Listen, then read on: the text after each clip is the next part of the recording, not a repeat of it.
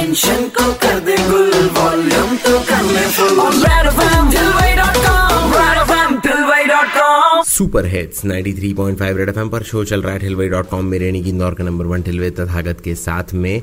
और चूंकि हम देख पा रहे हैं यार कि कोरोना के केसेस जो है हमारे देश में बढ़ते जा रहे हैं और इंदौर में भी हमें ग्रोथ देखने को मिल रही है, और इसी के चलते हम आज डिटेल में समझेंगे कि किस तरह से कोरोना पेशेंट्स का ट्रीटमेंट हो रहा है हमारे इंदौर में। और इसी बारे में डिटेल में बात करने के लिए हमारे साथ में है hello Indore, I am doctor Mahak Bhandari.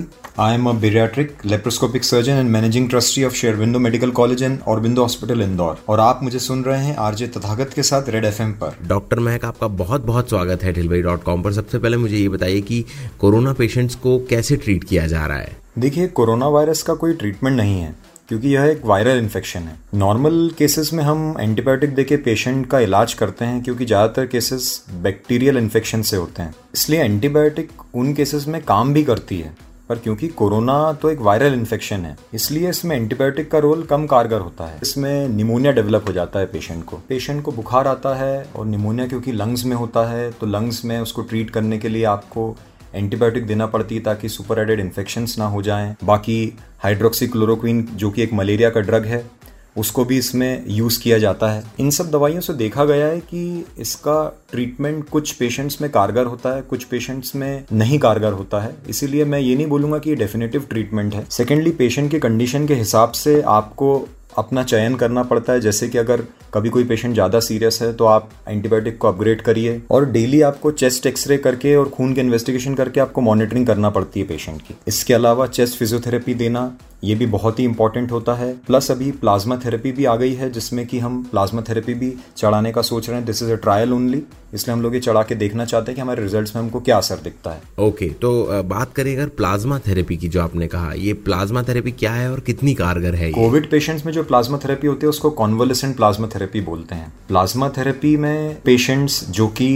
हमारे यहाँ पे ट्रीट हो चुके हैं, पहले कोविड पॉजिटिव थे, उसके बाद में उन्होंने ट्रीटमेंट लिया और फिर वो कोविड नेगेटिव हुए, उसके बाद उनको 14 दिन का हमने आइसोलेशन दिया, वो घर पे रुके, फिर उन्होंने वॉलंटरी डोनेट करने का सोचा अपना प्लाज्मा। मतलब क्या होता है कि आपके ब्लड के अंदर इस कोरोना से लड़ने के लिए एंटीबॉडीज बन जाती हैं। ये सेल्स बहुत ही स्पेशल सेल्स होते हैं जो कि हम सेम ब्लड ग्रुप वाले व्यक्ति को हम लोग चढ़ाते हैं। प्लाज्मा ब्लड के अंदर जाता है, बाकी सेल्स की मदद से जो एक वायरस वहाँ पे मौजूद है उसमें लड़ने में उसमें हेल्प करता है। बात करें कि ये कितनी कारगर साबित हुई है, देखिए प्लाज्मा थेरेपी एक प्रकार का क्लिनिकल ट्रायल है। क्लिनिकल ट्रायल का मतलब ये होता है कि इसके कोई प्रमाण नहीं है कि ये थेरेपी देने से पेशेंट एकदम ठीक हो जाएगा। दिल्ली में और बाकी जगहों पे 7 स्टेट्स अभी तक प्लाज्मा थेरेपी चालू कर चुके हैं, डेटा बन रहा है। लेकिन अगर आप ये बोलेंगे कि ये डेफिनेटिव ट्रीटमेंट है तो इसके ऊपर ट्रायल हो रही है, तो मैं यहाँ पे स्पष्टता बोलना चाहता हूँ कि प्लाज्मा थेरेपी एक प्रकार का क्लिनिकल ट्रायल है। It is not the only treatment और the treatment for fighting with corona virus. तो ये प्लाज्मा थेरेपी से कितने टाइम में पेशेंट्स रिकवर कर रहे हैं, और साथ ही साथ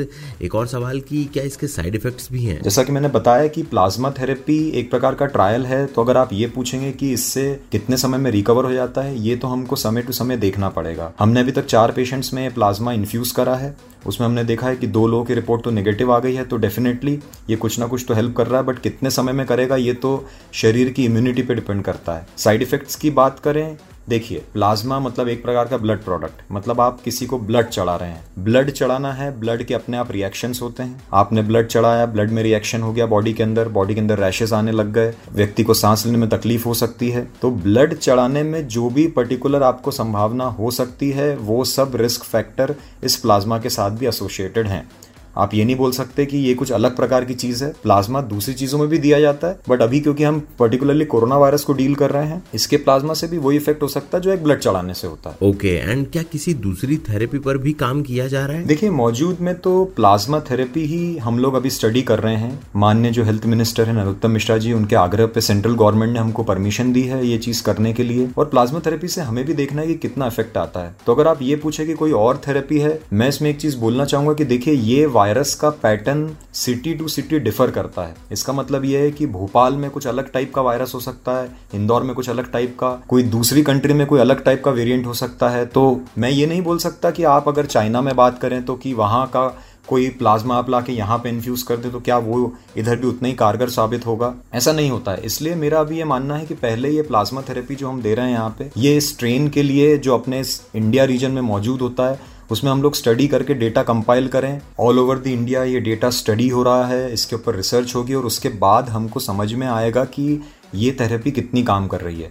उसके बाद ही हम लोग वैक्सीन के ऊपर भी काम कर पाएंगे, क्योंकि ऐसा नहीं है कि आप किसी दूसरे कंट्री का कुछ वैक्सीन लेके आ जाएं, हो सकता है वो यहाँ पे काम भी ना करे। डॉक्टर्स और जो जेनेटिक्स के साइंटिस्ट लोग होते हैं वो भी इस चीज़ को स्टडी कर रहे हैं, क्योंकि ये वायरस में एक प्रकार का ग्लाइकोप्रोटीन होता है जो कि अपना बार बार अपना चेंज करता रहता है आकार। उस चक्कर में इसका क्या स्ट्रेन का कैसा वैक्सीन बनाना है इस पे भी पूरी रिसर्च चल रही है। डॉक्टर, ऐसा कहा जा रहा है कि इंदौर में ये जो वायरस है यानी कि कोरोना है, इसका सबसे स्ट्रॉन्गेस्ट वर्जन मिल रहा है देखने को और इसी वजह से केसेस भी बढ़ रहे हैं। क्या ये सच है? देखिए, इंदौर की बात करें तो कोरोना वायरस का बेसिकली जो नंबर अभी दिखाया जा रहा है वो जैसे जैसे टेस्ट किट्स बढ़ते जा रहे हैं, सरकार पूरी मेहनत कर रही है, प्रशासन यहाँ पे पूरी मेहनत कर रहा है कि ये टेस्ट नंबर बढ़ें। सेकेंडली, क्योंकि इंदौर शहर में सबसे ज़्यादा नंबर अभी पाया गया है कोरोना वायरस का, तो डेफिनेटली ये वायरस का यहाँ पे स्ट्रॉन्गर वर्जन है।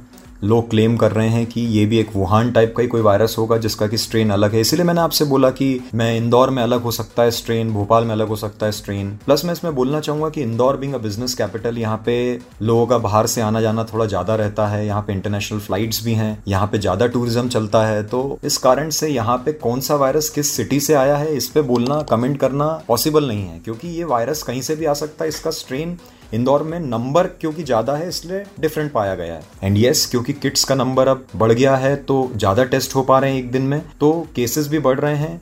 और मैं आपको एक चीज़ बताना चाहूँगा कि जो अभी नंबर आपको बढ़ता हुआ दिख रहा है ये पेंडिंग सैंपल्स हैं, जो कि 10-15 दिन पहले के सैंपल्स थे, ये अब रन हुए हैं और अब डेली की डेली 200-300 किट्स आ गई हैं, तो डेली की डेली नंबर्स बढ़ते जा रहे हैं क्योंकि ये पुराने ही हैं जो कि अब पॉजिटिव पाए जा रहे हैं। प्लस लोगों में भी थोड़ी सी अवेयरनेस बढ़ी है कि कोई अगर उनको लगता है कि कोई पेशेंट या उनका कोई घर का व्यक्ति ही अगर उसको कोई सिम्टम्स आने लग गए हैं तो वो खुद जाके अस्पताल में दिखाता है और फिर अपना सैंपल भेजता है, ताकि उसको पता तो चल पाए कि क्या उसको कोरोना है या उसको कोई और कारण से उसको कोई तकलीफ हो रही है। ऑलराइट, सो जाते जाते जितने भी लोग इस वक्त हमें सुन रहे हैं डॉक्टर, उनके लिए आपका मैसेज क्या रहेगा? रेड एफएम और पूरे इंदौर के लिसनर्स के लिए मेरा यही मैसेज है कि बेसिक प्रैक्टिसेस जैसे कि हाथ धोना, सैनिटाइजेशन का उपयोग करना, मास्क पहनना, बिना किसी भी काम के घर से नहीं निकलना चाहिए। अगर कोई भी अगर आपको सिम्टम है, जैसे कि अगर आपको सर्दी है, खांसी है, फीवर है या गले में कोई दर्द है, तो तुरंत अपने डॉक्टर को दिखाएं, बल्कि छुपाएं नहीं।